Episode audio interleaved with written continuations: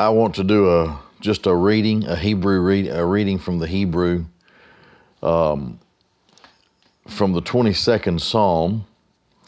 This is Good Friday.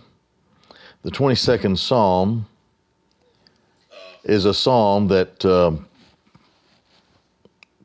paints a portrait of the crucifixion of Christ. To look at the psalm completely, there is no distinct historical episode of David, although it is a psalm of David. We can't find in the account of David's life and his adventures in the Old Testament, that we can't find anything that fits the details of the 22nd Psalm.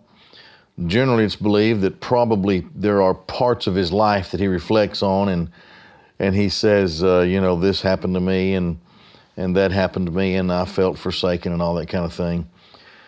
But when we go to the New Testament, we know that David was prophesying, whether he realized it or not, he was prophesying of his greater son, the Son of David, because in the Gospel accounts of the crucifixion of Christ, Christ quotes the first of this psalm. He cries out from the cross, Eli Eli lemah. He cries out from the Hebrew, cries out in Hebrew tongue, which would have carried the people, I think, to the Hebrew Bible, the Hebrew text, in their minds in that day. And of course it was, my God, why have you abandoned me? Why have you forsaken me? So from the Gospel accounts of the crucifixion of Christ and from certain extracts out of the priestly prayer of Christ in John 17, and then from a couple of places out of the book of Hebrews, which is a direct reference of the 22nd Psalm with regard to Christ and his kingdom and the rule of Christ. We come to realize that, at least from the New Testament perspective, that as much as anything, the 22nd Psalm is a prophecy from David regarding his Messiah, his Christ, who also was his son. So we'll look at this, and I'll just do the reading. Try not to stumble too badly through this, and we'll begin at the beginning of the psalm. To the chief musician, set to the hind or the deer of the dawn, the early deer, the animal, the deer. This was most likely, it's probably a musical term. The general agreement is, the best translation is the deer of the dawn. Set to the chief musician, set to the deer of the dawn. So it would be a style of music, a psalm of David. And then it's given to us actually in the Hebrew, in the New Testament. The Hebrew text is given by the gospel writers, Eli Eli lemah adzapatani. My God, why have you abandoned me? It is, of course, in the depths of the passion of the Christ, where he has the sense, he senses that the Father has turned away from him. While he bears sin, while he becomes our sin, he is everything about our sin during that time on the cross, so that he could pay the penalty for us. And he has this agonizing sensitivity of abandonment from his God, the Father. My God, why have you abandoned me? Why are you so far from helping me and from the words of my groaning? And then he says, Elohi echra, my God, I cry in the daytime, but you do not hear. And in the night, I am not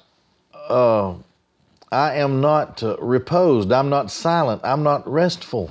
I can't rest at night. So it speaks of the agony and the passion of the Christ, and then, of course, his cry from the cross.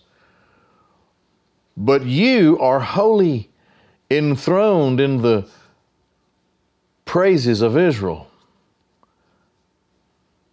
In you our fathers trusted. They trusted and you delivered them. So there is a cry of the faithfulness of Yahweh. He delivers from sin. To you they cried and were delivered. They trusted in you and were not ashamed. Now here comes an interesting phrase. It says, V'anachi,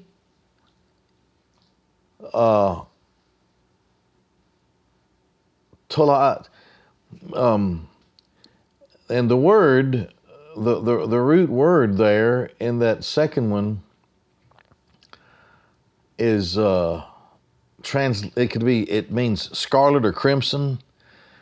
It's translated worm, and they are synonymous because the very rich crimson colored dye that was used in the ancient world came from this, was a coccus ilicis, I think, was the type of worm. And there's an interesting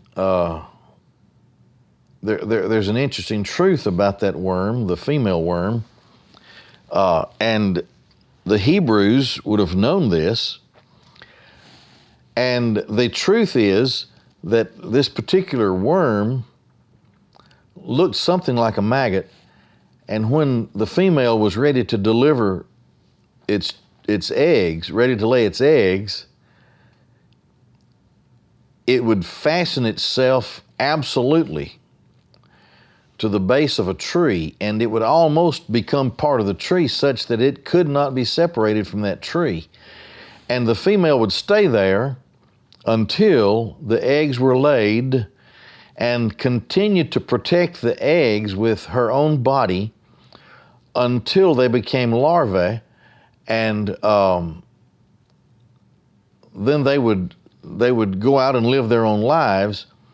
And when that happened, the female died, and she oozed out from her body at her death this rich crimson issue that would have been her blood, and it stained both her body and the wood that she was attached to. So her body and the wood where she had been attached were stained with this crimson color.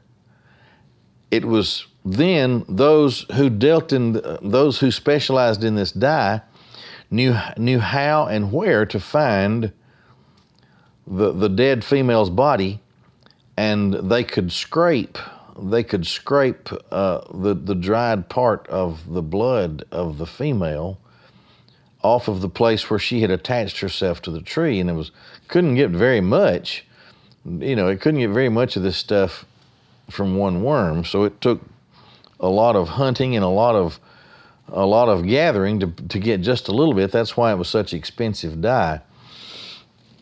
But it seems to me that the prophecy is that the Christ of God attaches himself to the wood, that he might deliver his own. And then in his death we live, and it would cost him everything, and he attached himself. It was he who attached himself to the wood and not the Roman soldiers. But I'm a worm and no man, a reproach of men and despised by the people. Of course, a lot a lot had reversed itself. Quite a few things had been reversed in the minds and hearts of Israel in the week of the Passion, from the time of Palm Sunday to Good Friday. All those who see me mock or they ridicule me. They shoot out the lip. That's a Hebraism that speaks of the mockery. They shake the head, saying, he trusted in Yahweh. Let him rescue him. And you know, if I'm translating this, both hymns, H-I-M, would be in capital letters. Let him rescue him. He trusted in Yahweh. Let him rescue him. Let him deliver him, since he delights in him. So all those pronouns there would be in capital H, because it's the Father and the Son. And the people, though speaking in mockery, don't realize what a truth they're speaking. But you are he who took me out of the womb. You made me trust while on breasts of my mother, or on my mother's breasts. I was cast upon you from birth, from the womb of my mother. You have been my God. Be not far from me, for trouble is near, for there is none to help. Christ is alone on the cross. Nobody can help him. Nobody can assist him. This is what he came to do. He's the only one who can do it. His disciples, his apostles, they can't help. There's not an angel in heaven that can help him. Only the Christ of God can accomplish what has to be accomplished on the cross. And he is absolutely and totally alone in his suffering on the cross. There was an old song, it was alone the Savior prayed in dark Gethsemane. Alone he drained the bitter cup and suffered there for me. Many bulls have surrounded me. Mighty bulls of Bashan have encircled me. Now, the bulls of Bashan were known for their bulk and strength and their snortiness, their bad attitude. They were strong. They were powerful because they had been fed in a special valley which, where great care was taken to give them the richest nourishment they could receive. And these bulls didn't like anything coming around the herd where they were the chief bull. So it speaks of a savage animal. Savage animals have surrounded me. This is the way that the Holy Spirit of God views those of Judaism who conspired with Rome to murder Christ. The soldiers, Pontius Pilate, they're all savage animals who have put him there. They're surrounding him. They open their mouths. They gape, open their mouths at me. Like a raging and roaring lion. So now we have these savage bulls of Bashan, and now they're also compared to ruthless, vicious lions with their mouths wide open, ready to devour. I'm poured out like water, and all my bones are out of joint, and my heart like wax, it has melted within me. He's dying. He's dying this awful death, and the savages are howling at him. My strength is dried up like an earthen vessel, like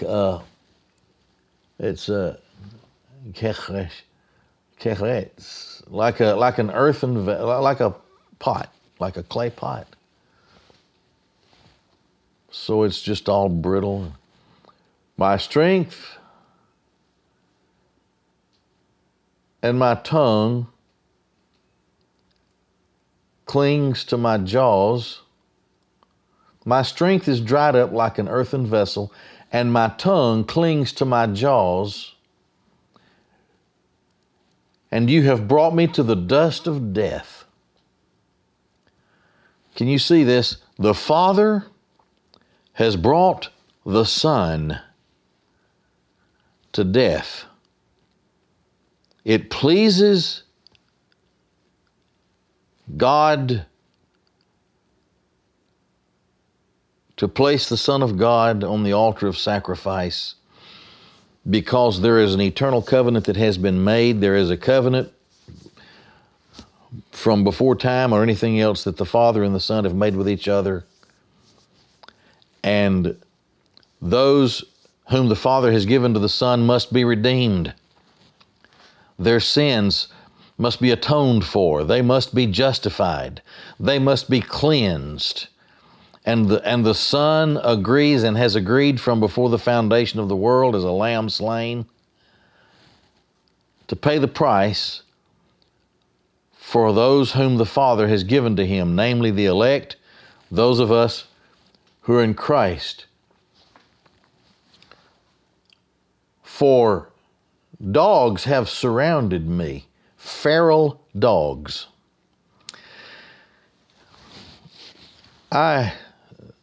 Some years back, I was with one of our church members, and we were out in his truck, and we were looking over a place where perhaps we might go deer hunting the next season. And there was an open pasture. And I don't know how many, 400 yards, I don't know, way at the end of the other pasture, there was a dog that was making his way across the pasture. And a group of feral dogs came out from another part of the pasture and ripped that dog. We couldn't do anything about it. We were too far away. Ripped that dog apart. It was a horrible, horrible sight. And to feel so helpless. This is the picture here. Feral dogs have surrounded me. I can only imagine, if you think of what wolves do to an animal, what wild dogs, they feed on one another's viciousness and lust for blood when they are wild and untamed and left to themselves. This is the scene of those who are surrounding the Christ of God as He dies alone, having accepted the assignment to pay the price and having joined Himself to the wood, having connected Himself to the wood, like that coccus ilicis. For dogs have surrounded me, the congregation of the wicked has enclosed upon me. They've enclosed upon me. They've encompassed me. They've circled me. Now, Kari, they have, that's an interesting word, probably most properly translated to be pierced through, but it also speaks of excavating or digging through something. What an awful thought. Dull nails being nailed into the hands of the Lord. They dug through my hand. They pierced my hands and my feet. I can count all my bones. Do you know, in the scourging of the Christ, this awful whip that had sharpened metal and sharpened bone and sharpened glass tied in the 9 strands of the cat o' nine tails, it would have ripped, it would have come around his rib cage into his breast, and it would stick in the flesh, and they would jerk the thing out, and it would rip his flesh. His bones were revealed. He could see his bones hanging on the cross because of the way they had ripped his flesh in the scourging. I can count all my bones. They look and stare at me. They divide my garments among them, and they cast lots for my clothing. But you, Yahweh, do not be far from me, my strength. Hasten to help me. Deliver me from the sword, my precious life from the power of the dog. Save me from the lion's mouth and from the horns of the wild oxen. You have answered me. I will declare your name to my brothers. Now, this is what Christ said he would do in John 17. In the midst of the assembly, I will praise you. You who fear Yahweh, praise him. All you descendants of Jacob, glorify and fear him, all you offspring of Israel. For he has not despised nor abhorred the affliction of the afflicted, nor has he hidden his face from him. But when he cried to him, he heard. So you see, God does what's necessary to deliver his own from their sin and from their iniquity. That's why people who are called by God can sense the calling of God and cry out for salvation and find it and know that it's there, because he's made arrangements. My praise shall be of you in the great assembly. I will pay my vows before those who fear him. The poor shall eat and be satisfied. Those who seek Yahweh will praise. Let your heart live forever. So then it says, remember and turn to Yahweh, all the ends of the world, and all the families of the nations will worship before you. You see, what is accomplished on the cross now carries this salvation all over the world. For Yahweh's is the kingdom, and he rules over the nations. All the prosperous of the earth shall eat and worship before him. Those who go down and shall bow, and all those who go down to the dust, and even himself, he who cannot keep himself alive. There's no way we can keep ourselves alive. A posterity shall serve him. God has his own, a posterity. It's an offspring, a seed. An offspring shall serve him. It will be recounted of Adonai to the next generation. They will come and declare his righteousness to a people who are yet to be born, who will be born, that he has done this. What was accomplished on the cross? On Good Friday,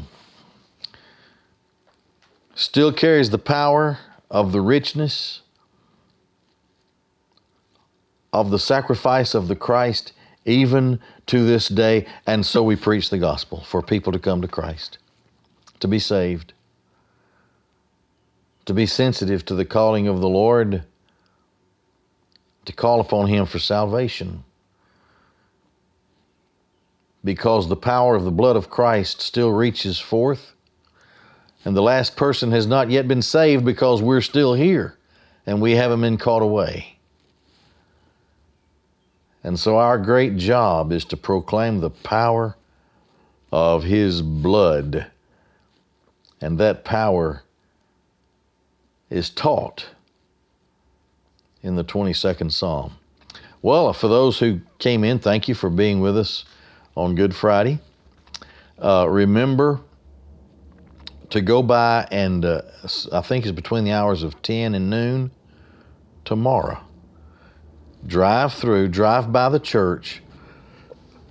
There's a packet for you. You'll need to tell them how many Lord's Supper cups you need. The cup, it has the juice in the bottom of it, and it has a seal over the top, and under that seal is the wafer, the bread.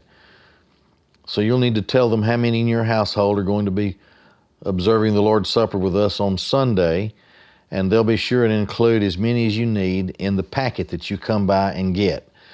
So do that, okay? Between 10 and noon tomorrow, you don't have to get out of your car. You just drive through. Everything, you'll be protected. Everybody's going to take care of you. And then you'll have what you need to enjoy and bless the Lord through the observance of the Lord's Supper. Sunday, we're going to try to see if the band can meet with Charles, and we'll be at the band, and I will be on the stage. We still can't assemble, but we'll be on the stage and make it as as true to the real thing as possible. Man, it's Easter after all, and so they'll have our song time, our music time, and I'll bring a message.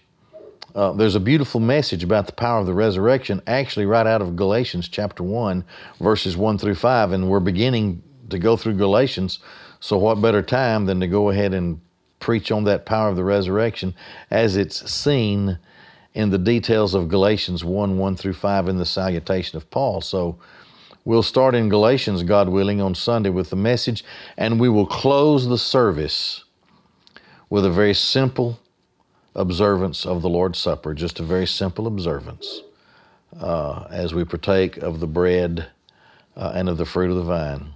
Okay, so let's pray. Father God, we love you. Thank you for how you have preserved us during this time. Lord, I pray your blessings upon Shiloh. I pray, God, that you'll meet our needs.